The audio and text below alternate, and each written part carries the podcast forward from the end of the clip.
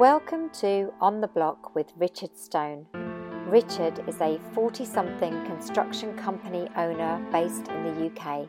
His passions are technology, business automation, customer experience, and helping other small business owners using his own valuable life and business experience. This podcast will be a mixture of solo spots, casual conversation, as well as inspirational key people of influence from their respective fields. Make yourself comfortable and enjoy listening. Here is your host, Richard Stone.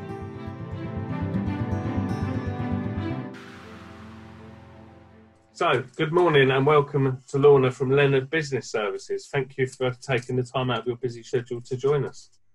Quite all right. Give us a little bit of a rundown of what LBS do and what your offering is, and then we'll uh, we'll move into a few questions. Okay, um, so Leonard Business Services are an outsourced um, finance department for its customers. Um, we can provide services right from basic bookkeeping right up to board level, um, if you like, FD um, operations director support. Most of the people that come to us generally just think that we're a, a, firm of accountants for about the first week that they work with us, and then they realise this. So, you know, uh, we actually become an integral part of your business. Um, that we we get in and speak to everybody, all the touch points. You know, it's not a remote thing. Um, we check in all the time. We have a lot of client contact, and it, we our job is really to make our customers be the best they can of themselves but then hook it back to the financial numbers that are always needed to be able to um, make the decisions that let people grow and um, do that. Okay, that's really interesting because I've actually I'm my my business. Um, we've got an outsourced finance department, um, and and I came under a, a, quite intense criticism from some people for not sort of taking somebody on the books, having them in the office. And I was like, but this the benefit of doing this is massive, and people people couldn't really see it. The people that are already doing it obviously can see it, but unless you're doing it, it's very difficult for people to see. But for me, I mean, I get I get literally probably 15, 20 contacts a day with the people that do what the people that provide the same service for us that you guys provide for your clients. And for, I, I would never go back. I think it's the best thing we've ever done. Really, really good. I'm glad to hear you say that, and that is what our customers say. Um, but it, it, they never really believe it um, until they've actually, uh, yeah. you know, had it for themselves. yeah, I guess. I suppose, and, and it, I suppose it's like anything, isn't it? When you hire a new person, a new member of staff, it's how are the people going to fit? How are they going to work? Everybody's got different sort of personalities and stuff. So, but from that point of view, so do you, what kind of behavioural changes is do you notice with clients when you sort of start to work with them over a longer period of time? Um, I think that mm, uh, one of the strongest um, behavioural changes that they stop worrying that they uh, um, they trust us to look after the back office in terms of the finance things. So they trust us to alert them if there is maybe a supplier that needs attention or there's a customer who hasn't paid, you know, on their normal pattern. They trust us to to flag those things. Um, and whereas before they're always like, overcompensating, you know, needing to know all the detail all the time, and therefore um, not using their time in the most effective effective way. Um, and I have a case study on on our website which shows this in extreme detail. Um, I had a, a, definitely talented business owner who was utterly brilliant at what he he had learned over the years, but in the business owner job he wasn't so experienced and therefore he was micromanaging everything. Um, and we came in and we we allowed him you know he had a parent company to report to and this was a really stressful thing for him to do every month and it exuded so much of his time preparing for it and digesting and not not doing a very good job in it. Um, and within a fortnight of working with him, we were able to take all of the responsibility for that reporting, even joining the board meetings and presenting the finances. And he was able to then focus on what he does best, which was designing the offering and um, you know winning business. Uh, and we joined him when he needed a funding requirement of so, uh, over over a hundred thousand pounds to basically stay in business. And within three months of doing that, he no longer needed that money. Um, and there was no injection from anywhere else. It was just allowing him to do his job and sell his product and bill it. So he traded out of that because he was able to focus on the selling. Wow, what a brilliant success story. I only hope I can replicate that with myself. I'm sure I can. that, that's really good, actually. So, so so it's not just about numbers then is it? This is more kind of about actually the coaching and actually almost like education crossover into educating people that, that actually there is a better way of doing things. Absolutely. You know it's about flagging to them. So you know when you're looking at a cash challenged business um, that is not fundamentally broken here you know it's just yeah. Uh, you know um, to, to give them permission to uh, to speak to that their inland revenue and say I ain't paying you for a little while. This is what we're going to do. It sounds really simple, but it's a weight lifted because everyone's like expecting their inland revenue to come and shut them down tomorrow. Yep. When in fact, for the most part, as long as you're sensible and you know you're honest, they will work with you. There is nothing for them to gain and to shut you down. No, exactly. So uh, you know, it, so that is educational. Um, also, you know the way to approach uh, long-standing uh, supplier debt you know it's got a bit out of hand. How you break that down and still continue to be able to maintain your supply chain is also another one that is quite often something that we have to introduce and okay. Yeah you just, know. just building relationships with the people within the actual business. It's it's further oh, ripple effects of relationships out out quite far reaching into their supply chain by the sounds of it Ab- absolutely, and their customers. You know, so if they've got customers who are, um, you know, habitually not paying them, then we help them with uh, strategies to deal with that. And sometimes we recommend they walk away because mm. we lay out the fact that you know this one's not making you any money, it's not paying you on time. If I told you that you were being the bank of this company, how would you feel about that? You know, and uh, like I say, it, it like it's a bit of psychology, getting them to think about um, situations in a slightly different way, and then all of a sudden they sort of the penny drops and they think, "Wow, I ain't doing that again." Yep. Um, you know, so I go back to the, the the case study or the company that the case study is on. Um, I just recently, like in the last 48 hours, had a conversation with him where some people have been ringing and assuming that they can um, knock 5% off current contracts. And he's like saying, sorry, no. And then they're sort of saying, well, you'll lose work. And he's like, I don't care. We do a good job. That's yep. how much it costs. We don't load our prices. That's it. You know, um, that he said, I'd rather do a, a good job for less people and cut my cloth accordingly then take everything to build turnover. And if I could say that's a 360 degree pivot on thought process from 12 months ago, it's really great to hear that mm. sort of stuff.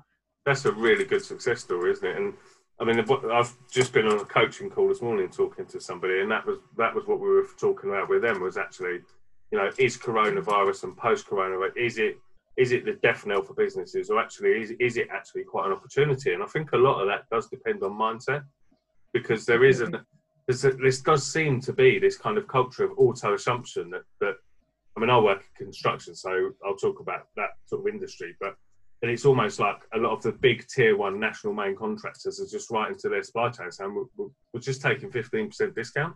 No, hold on a minute, no. And it's but but there seems to be a culture that people don't appreciate or are fearful to say no. And actually, it's one of the most important lessons that you can ever learn in business is the power of no, because it's your business, it's your choice who you work for. You don't have to go and serve that client. And there actually is such a thing as a bad client. Yeah, absolutely, one hundred percent. And it's seeing the triggers of that, you know, mm. and uh, and the client that I'm talking about is actually in your arena, you know, uh, just uh, not actually the construction, but a complementary Mhm. uh, thing. Yeah. So it, that's exactly what happened to them. You know, a bigger cus- their customer came and said, "Well, we're just taking it." He said, "No, you're not," and um, they were threatened. And he he held fa- fast, and I'm absolutely proud of him because you know that actually they don't need them to drop that. It's No, no. Just they're just taking the opportunity that hey, let's see what we can squeeze out of it. it's opportunistic greed and it's disgusting and I hate it. And I think one of the reasons I'm really bad, I'm, not, going to be careful not to go on a rant, but what I would say is that one of the things that I think it's going to highlight, particularly in construction, is that, and if you, t- it also ties into health and safety in a massive way. A lot of the big national contractors steadfastly refused to just shut their sites. They waited so far into this virus until they shut their project. And that wasn't because they didn't weren't aware of the health and safety risks. These firms have got some of the biggest health and safety teams in the country, if not the world. It was because they couldn't afford to have that period of time without any sales. Because their books are so so fragile that every week that they extended that period of no sales value coming in, it made them more susceptible to either takeover or somebody trying to wind them up or whatever negative outcome that could be associated with that. And it's just it's just wrong. So to then come out the back of it, and there's been a few examples where people have sent out letters to their supply chain saying, "Oh, we want 15% discount," and then then head office have sent another letter saying, "Oh, sorry, that was an error. It was a site-based error." Really? No, it wasn't. The, the QS that was on that on site would not be writing in the language and the tone that that letter was written in. That's a very well crafted piece of English language. Don't tell me that's just a QS on site that's Yeah. I'll, I'll just feather my bonus here. Well, their, their, their client's not writing to them saying, actually, we want money off your price because they've got a fixed price contract. So all they're doing is trying to just act, make their bit of the pie bigger, which is just it's just wrong. And all they're doing is bashing subbies for it. Yeah, yeah, quite agree. It's just it's horrible. So I mean, that's one of the things I enjoy about the coaching stuff is actually helping people to, to position themselves better so that so that they don't have those conversations in the first place because they're not working for those kind of clients. But even if they are, they're in a better mindset and a better headspace to be able to sort of focus those challenges, head, focus on those challenges, and get a better outcome. Yeah, definitely, definitely, definitely. Having that kind of insight that you're you're able to provide your clients through really good quality, quick quick to get together management information so people can make informed decisions. Because that's the key. If if people have got a good quality suite of management information, they know because you can tell them what work stream is producing what profit. Are they producing the profit that they thought they were going to get at the start? Because there's all sorts of technical software that you can use for tracking that kind of thing. Gone are the days of just using Excel spreadsheets anymore. That's what helps people make the better, better, more informed decisions, and that adds money to their bottom line.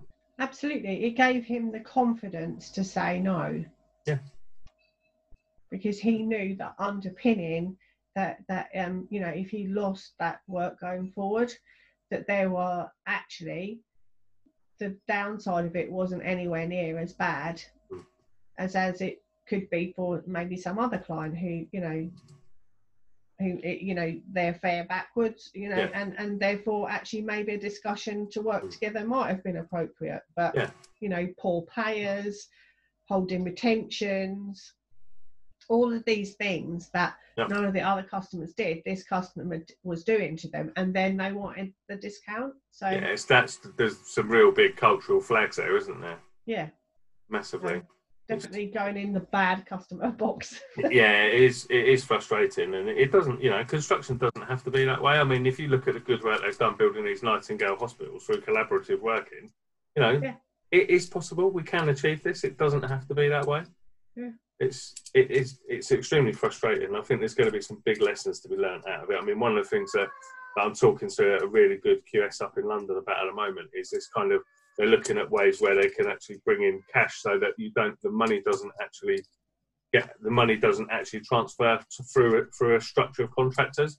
They get payment certificates that, that pass down the line, and actually the payment, the actual bank transfers, go from the from the developer actually down to the individual trade contractors, so that the cash stays within the project. Because that's another problem that quite often happens is that people will get paid money for a project, And whether, whether you're a manufacturing business or you're in construction or whatever industry you might be in, and that money will land and it will be used to pay for something that's not associated with service that's been provided in line with the contract that that money's for. So the money just disappears out of the contract, and all of a sudden, somebody's left with a, a half-finished block of apartments or or a warehouse, or you know, they might have an order for a hundred thousand saucepans or whatever the product product is, and the money that they'd paid as, as interim payments has gone, and they've got nowhere to go with it. So it does come all come back to having that really good quality management information. That's right. Yeah, matching matching things with where they belong. You know. Yeah. It's I and people say to me, "Oh, well, why do you need to bother doing CVRs and all your jobs? It's you're quite a relatively small company." Like, i don't care. I'm just, I was a one man band last year, and I was still doing it because I want to track my estimated value against actually where the project's at. Why would you? Totally. It's just it's a lot sense. easier to do it at the beginning yeah. than it is to try and impose it um, uh, you know, for, for us, um, we've taken the decision to go for our ISO 9001 accreditation now. And some people look at me and go, You're barking mad. You're a small business. Why do you want to be doing that? And I'm saying to myself, No, uh, we need a set of um, guidelines to work with. Mm-hmm. Um, I use the word guidelines very carefully because um, a quality management system can be perceived as a regimented set of rules. Yeah. It's not. It's an organic mm-hmm. um, process. You know that you update it to to the way that works for your business. It yeah. doesn't drive you. You drive it. So exactly. Um, and I've I've personally found that an enlightening experience and would recommend it for everyone. Uh, it is possible to do as a micro business, um, and it's not you know massively expensive. And I've found that the benefits far outweigh the cost. Um, and it helps me again inform and support my customers. So yep. it's yeah, you know, do it right at the beginning. You're absolutely right. You know. I mean, it's something we looked at doing in year one, and we just, I just, I didn't have time to do it. So it's very firmly on my radar to do for this year. Um, and it's it's for a number of reasons actually, which fit really well with where we're at in this conversation. But originally I was doing it because I was going to do it so that there were some accreditations we could get and some approved supply chains that we we kind of thought we wanted to be on. Um, but actually, we've probably reframed our thoughts a little bit and we've decided we don't want to be on those supply chains. Um, but I've now got even more gusto to go forward and achieve the 9001 accreditation, but for different reasons. And the different reasons are that I no longer see it as just that tool in order to open. I saw it as a key to open some doors, whereas now I see it as actually being really fundamental for two reasons. One, because it will it will mean that our processes are robust, they're defined, but two, but they're demonstrable. So as we grow and we scale, we've got a complete toolkit of SOPs to be able to articulate to new staff, this is how we do something. And that might be how do you plan a project or how do you estimate and how do you tender a job or how do you measure your customer care with your clients or what do you do in the event of an incident on site but the other, the other, and the, the, the big, really big, sexy thing that I was really excited about was that what it did is it gave me the opportunity to, to look at every single one of those boxes and say, is this adding value? What yeah. does this box in this process do add value to the end result? And if it didn't, we got rid of it. But from there, then, what we could also look at is does that need human intervention? Or can we automate that point? and that's where that was where my journey really into kind of like moving towards a Xero solution started was because we didn't need I, mean, I think we had with something like two and a half thousand line items in our books in year one which I did myself and I was it was an absolute chore every time the VAT webinar the VAT um, quarter came around it was like this is like two days of my time that I'm, and I was it was all done in Excel I'd got a really good spreadsheet um, that was relatively straightforward. I could do an output off the bank, off of PayPal, off of the builders builders merchant, but it still took a lot of time. And then that's what started me on the journey of actually right, what can I automate? And when I started looking at that, then I was like, okay, well, well, what other stuff goes with that? And then one of the mastermind groups that I'm fortunate enough to be a part of over in Ireland, um, there's some guys in there that work in the accountants industry, and they're like, well, have have a look and see what else you could do. And all of a sudden, we were unpacking like the communication and creating like using Zapier to make different bits of software linked to each other. And all yeah. of them, we're taking six human interactions out of process just yeah. by spending two hours looking at it. Yeah. So anybody that's on the fence about getting ISO done, I would say get off the fence and find a consultant to do it. And if you want to know some names, then either me or Lorna, I'm sure, will be happy to re- make some recommendations. absolutely, absolutely, totally recommend it. It's it's um, a journey for the person, you know, business owner that's doing it. It really refreshes your mind. It opens your mind to what risks and opportunities that you have, Mm. and um, you know, it's it's it's really excellent. Couldn't recommend it enough. Yeah. I was talking to someone about it the other day actually, and, we were stood in a builder's merchant and we were talking about it. So it was kind of a little bit sort of rough and ready conversation, if you like, but I'm sure you'll probably appreciate it.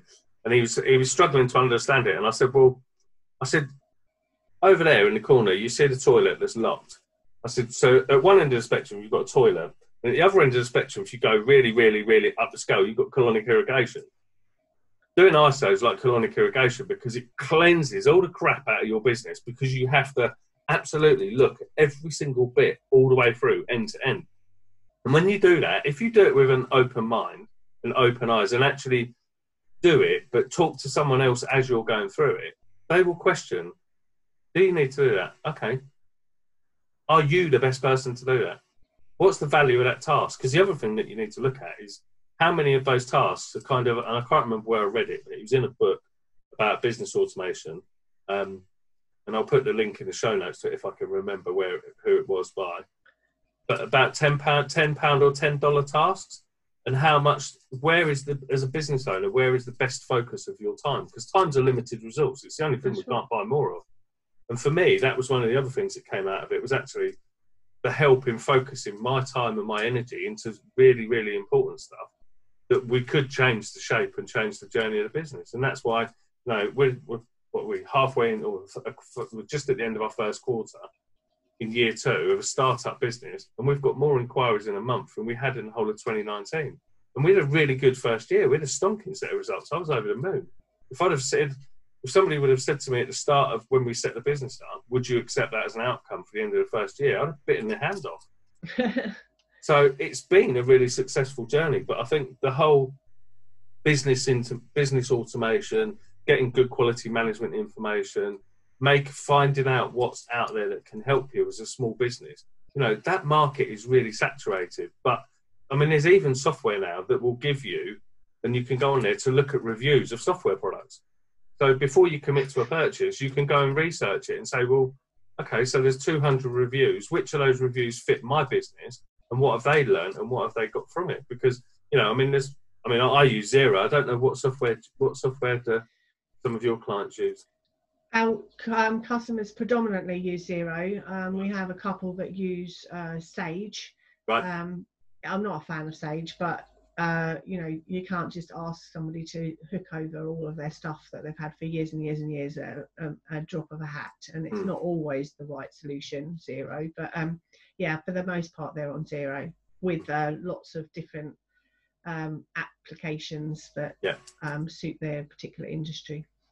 Yeah, I mean, we've got we've got Xero. We also use WorkflowMax, uh, which yeah i, I haven't i'm i'm. I'm going to make a st- uh, start on on the business my business with um, um WorkflowMax Mm. um product so i'm interested to see how that's going to go um one time one thing at a time we're using trello at the moment I love, I'm manage, a massive fan of Trello. I love it. Trello's awesome. and uh, uh, you know anybody that follows me will see that I just had my mind totally blown by the Microsoft Insights. I um, saw. add-on. I want to talk to you like- about that. Whoa, I know it's a bit spooky, but actually, I don't care. That's really helpful. Exactly. Do you know what? It, there's spooky and then there's spooky. Someone going creeping in your back garden to look in your bin is spooky, but and then Microsoft can steal your data anyway. Really, it's not.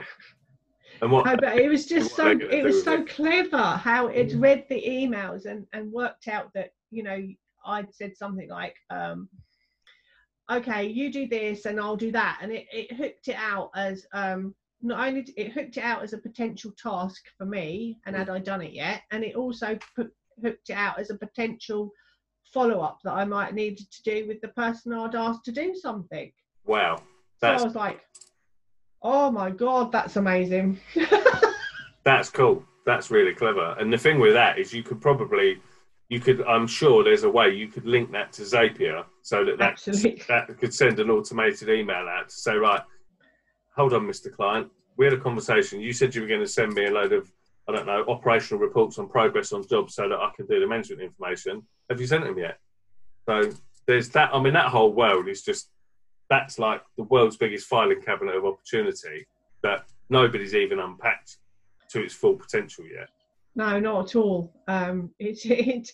I and I must admit, I'm a bit of a secret nerdy geek on that sort of stuff. I spend hours playing about and working out which ones are, you know, the right ones for us and for customers. I do it for my customers as well. So Mm. it's uh, Like you say, not every solution fits everybody. It's it's like project management software. There's, I was talking to someone yesterday because they were trying to push me down the route, route of buying Primavera license. I was like, I don't need to use Primavera. I don't I don't want to use Primavera. I don't need a 700 line program to tell you how we're going to come along and do a 500,000 pound window replacement scheme on a block of apartments. It's 50 lines on a program. We can do that in MS Project. It's got all the critical path software. It's all driven. It all links back into Excel. It will give you like a projected valuation every month, and it will tell you what the cash flow curve looks like. What else do you need? Will it? Yeah, of course it will. There you go. That's what we've provided. There's there's an example. That's the kind of quality of report that we give to our clients. Ah, okay then. But someone had t- so they've been on a webinar because at the moment it seems like the whole world is just on like yeah. webinars after webinars, and they'd been sold down the line if they needed a particular software that was loads and loads of well, it was thousands, and and they didn't. So it's, it's, I think you're right. It's picking the right solution for your business, for your own business, and for your client. I mean, some people but literally, I mean, uh, one of the guys that I talk to and, and do some mentoring stuff with, um, he does a lot of work in the domestic market, extensions. Um, he doesn't build anything new out of the ground, but that's kind of like an aspiration. Um, and I, one of the things that we're working with him is developing like a better pack of information to give to clients where he can give them a program. So it just says on each week what's going to happen because right now he doesn't do that and he wants to position himself and be in front of his competition. He's like, oh, yeah, but I don't want to spend. I've seen some of the programs that you do and they've got like 20 different things on. I only need five. I said, well, let's just make a really simple template. So we literally jumped on Zoom for an hour. We built out a template together and I and he's now got that asset to be able to use for his work. And it, you know, it didn't cost anything other than the cost of our time. But now he's using that as a positioning tool. So when he prices for a project, he can say to a client, look, this is how I'm going to do it. So the customer's got a better understanding of how things are going to be. And then the client, whose home it is, can actually measure his performance against how he said he was going to do the job. Yeah, and actually, if you couple that with something like a, a program I came across a couple a week or so ago called Zoho Sign, and you put it into PDFs, you can actually get the customer to sign it off each week as you go along. Okay, that's quite a good idea. Yeah. Because it's it's basically um, it's uh, about two hundred dollars a uh, a year per user, and uh, you just get your PDF and you you you put it in there, and then you put the email addresses of the people that you want to sign things off, and if it's got Mhm. multiple signatures, you just put them in the in a row. Um, and uh, send it off, and the first person it goes to the first person who needs to sign it, and it's you know you put the box where you want the signature, Yep. and they do it, and then it go and as soon as that's signed it pings it onto the next person that's got to sign it and it does a round robin and back to you um so, you know so you can have one signature or multiple signatures and uh it just they get a little That's report, really cool.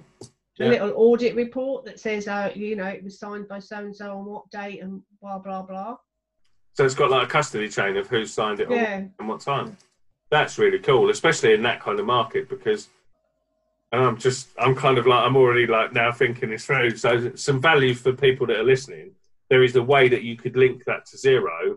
Um, and some of the apps that are in Xero, like I think it's Stripe and GoCardless, where actually what you could do, you could link that signature to then link back into Xero to create an invoice that then can be sent out automatically from Xero. And there's buttons you can build into that Xero invoice so that it actually takes the person through to pay it.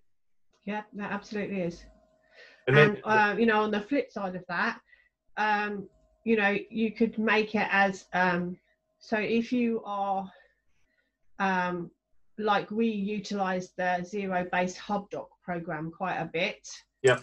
um rather than uh buying extra receipt bank hmm application. Yep. Um, and one of the things that all of these sort of integrated invoicing systems do on the whole is assume that once it's been put into the process that it's been approved. Mm. But if you can get this piece of software and put your invoice in it, whack it off to the person that needs to sign it off before it set Yep. goes, and then you could use Zapier to, to do that and then whack it into your Hubdoc. Yeah. You've got visual proof that it's approved for payment Yeah, exactly. and and Xero now has the ability via TransferWise upgrade to make payments directly from Xero using TransferWise at your bank account. So That- really clever. so you don't have to faff around about you know like matching your payments because it Yeah. kind of knows. Yeah, it does it automatically. And that's, if you're working, if you if you're a small builder and you've got half a dozen extensions on the go and a couple of refurbs and maybe a new build somewhere, to be able to know that actually all of that is tracked, there, there's some real, real added value in that for people to actually make their life a lot easier and they're not juggling a lot of challenging a, a lot of different sort of money coming in and chasing people up because they can just see that it's happening automatically. Because you can even get the Xero dashboard on your on a mobile phone, can't you? Yeah, absolutely. No, it's just it's just little cool things which you know then they're not brainstormingly difficult or um, complicated, but they just give people peace of mind. Mm. Yeah. I mean, you must see it on Trello when you get an email that says so and so has done whatever it is that they're supposed to do. That's brilliant. think, Fantastic! I haven't got to worry about that. I know it's done. Yeah. Yeah, I get one. So I've got one set up. So I've got, I've literally in the last month or so just um, hired a VA company out in the Philippines to do some of us, um, some of our like estimating sort of back office stuff because like we work for block management companies and surveyors and they will send us a specification. Some of them are like 300 pages and they'll never Yeah. type it in Excel. It'll always be typed in Word or as locked as a PDF. So it has to be ripped out of its native software and put into our. We've got like an ISO pricing document. Um, so they do that and some other tasks and stuff as well.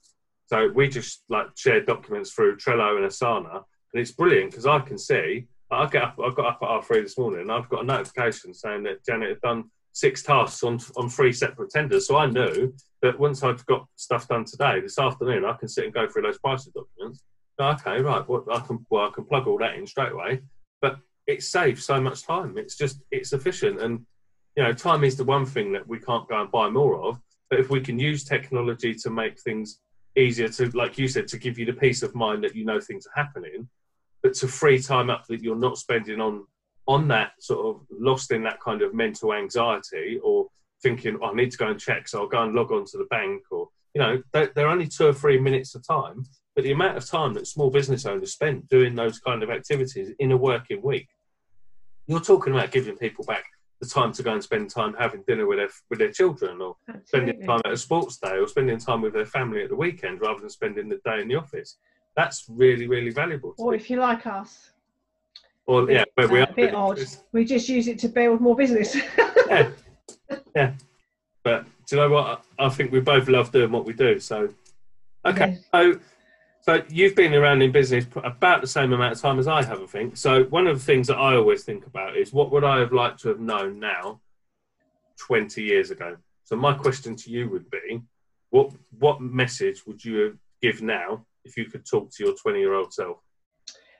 I think I would tell my 20 year old self to um, be have less self doubt. To be honest with you, you know um, that you have hidden talents that seem so easy to you, but are actually really quite special. And and and don't think that makes you weird. You know, it, it, it's it's a good thing Mm. um, because I think for a long time, um, my 20 20 plus year old self uh, thought them thought that she wasn't really very good at stuff, and actually that wasn't the case.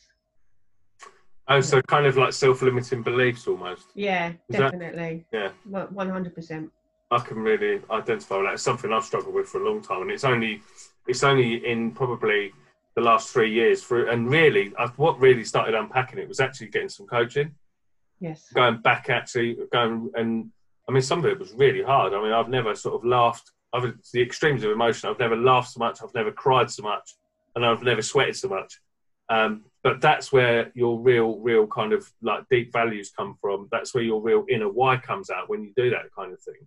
Definitely. Um, and that was the only way that I ever sort of. I mean, I I had one where I couldn't speak in public, and I used to have Oh. to do pre- presentations, and and I used to literally I would be fearful for days. I have that Well, one, uh, as you as you know, uh, because um, until we had all the pandemic, I was scheduled to speak at Accountex, which, if you're an accountant, it's a bit like if you're a footballer playing at Wembley Yeah, it's huge, isn't it? to speak at Accountex, and it w- would have been my first speaking engagement as well. Um, and I'm like, oh, uh, even thinking about it now is really quite frightening. Um, but it was one of those things I was going to force my way through it, you know, and I'd set up people to help me and things like Yeah. that. But that whole public speaking thing is still a challenge unmet by me. Um, and I'm, so in awe of people that manage to do it on a regular basis. Yeah, I think I think the people that do it on a regular basis have now got to the point where they actually enjoy it. Maybe. and and that's the thing I think is it it's almost like a sort of a bell curve. It, it, it is really hard. It's really really really hard at the start, and it almost seems like it's most unfair because it's anybody who does it a lot actually talks about a real real sense of adrenaline, a real sense of excitement. Um, and literally only this morning I was watching, uh, just going back over something I watched a few years ago because I like to revisit learnings from the past because I think you don't necessarily always get all of the messages to start with. Um, and one of the things that Simon Sinek talks about is the fact that the way that he dealt with it was that if you think about the feeling of extreme sort of nervousness and extreme excitement, actually, the well, the way that that manifests itself on your body and your being is exactly the same. Yeah. So if you can just if you can reframe it and say, well, I'm not nervous. I'm just really, really excited at the scale of this opportunity and what it could do for me. Yeah. Just something as simple as reframing those thoughts is hugely, hugely powerful and really beneficial in overcoming those initial fears. Have you spoken to a coach or anybody about that kind of? I've got some. I've got. Um. I mean, Heather introduced me to some coaching people that Mhm. to help me with it. But Right. you know, with the things that happened, of, of, of first it was delayed and now it's been Yeah. cancelled. So I'm back to the point where I've got to kind of get my adrenaline back up to apply again Mhm. and see if I get accepted, and then like start again. So uh, just just applying, just the thought of what I might have to commit to. Yeah. Uh, in apply, just Mm. applying was bad enough. So we're going to do that again this year. Cool. See how we get on. Drop it if you go on to my LinkedIn. There's Yeah. a post that I did this morning um, where I'm all hot and sweaty. I've just got off a cross trainer, so shut your eyes. It's not a pretty sight. Um, but the guy on there who helped me with my first um, public speaking event in Birmingham at the NEC, um, he was massive for me. That was a real game changer. And some of the some of the really really simple takeaway techniques were what saw me through the day. It wasn't the big expensive high level stuff. It was the real simple sort of four or five different things that he gave me as ways to kind of anchor my thoughts and keep control of my sort of my body language and my emotions. Uh, just drop him a message. He's a lovely fellow. I'm sure he'll have a, like a virtual chat with you um, Thank and you. have a chat because that that you know nobody needs nobody needs to feel like that. You're extremely good at what you do. You're very articulate. You're highly professional. You know you deserve to be successful and flourish in that environment. And doing stuff like that, you know, that's what thought leaders do. That's you know putting yourself out there to share the knowledge that you've done. That's a really really good use of your time and your energy. So anybody that can help you in that sort of stuff and you know, if you want to talk to me about it another time, um, feel free to drop me a message. I'll happily talk to you about it. But I wish you every success with it. I know um, there's a guy in one of my men- mentoring masterminds um, who did um, Iris World, I think it was. okay. Iris is like an eight, That is- yeah, that's it. yeah. Yeah. yeah. and he he sat on there. He did um, an event last, so yeah, late late 2019, uh, and the benefits that that's brought to his his practice are absolute. Just well, they are measurable because you can measure anything, but they are huge. Yeah. not to be understated. So it's um, certainly something that um, any any and every encouragement would be to to um, jump on and get your form filled in and get it done because it'll be. Well, I've put it out there now, so it's kind of a. You've got a bit of I accountability. I do, yeah, yeah. so when's when is when is the date for the form for the form to be back? I think they they will issue them in sort of November, December time. I think. Okay. um, and you, you know you have to explain why it is and what message you think um, because the this the discussion needs to be educational the people Yeah. need to be able to take away um, some sort of learning from it it's covered by cpd so Yeah, know, um, and uh, hopefully i can think of an- another good topic uh, last year's topic was for the, you know i was hoping to do this year was putting the feeling back into finance Okay. Wow. um i I'm, i don't know maybe that's still relevant or I think that's even more. I think that's even more relevant.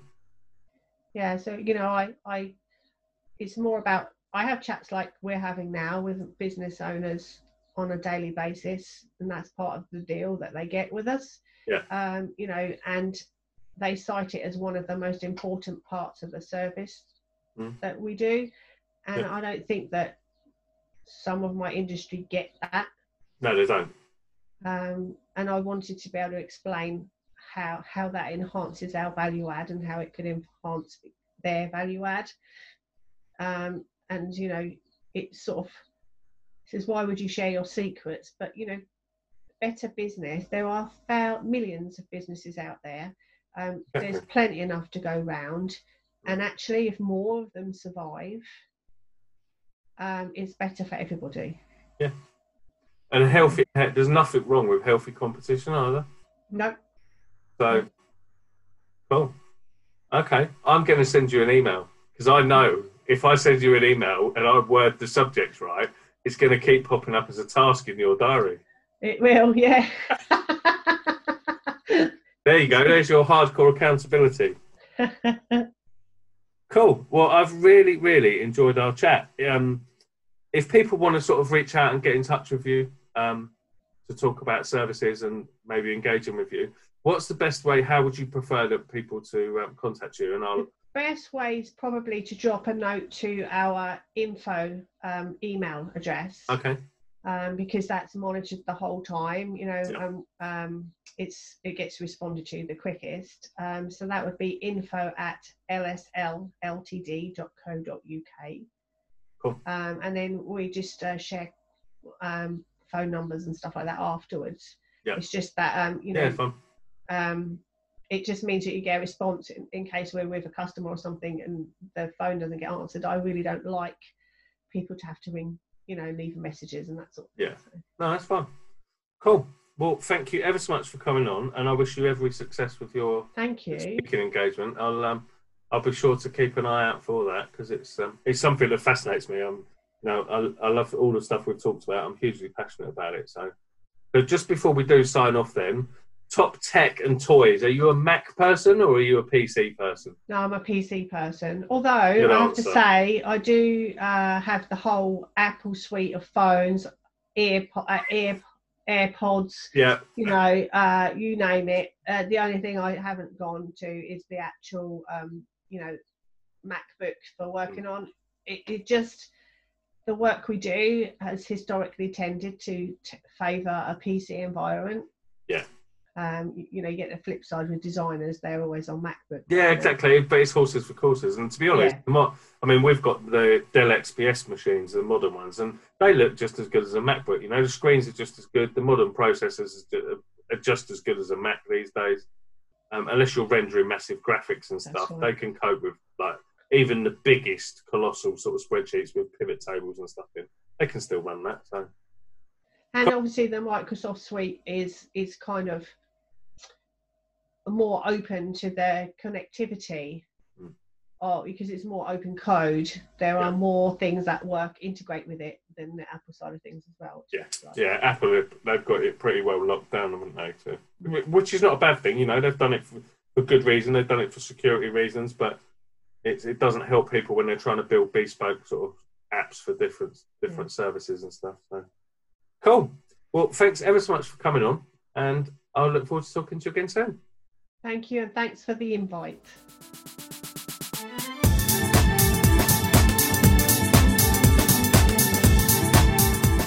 Thanks for listening to the On the Block podcast. We hope you enjoyed the show. To find out more about the work that Richard does, please visit his website www.stonecontracts.com. And if you enjoyed this podcast, then please leave a rating and review on the platform you use to enjoy his show.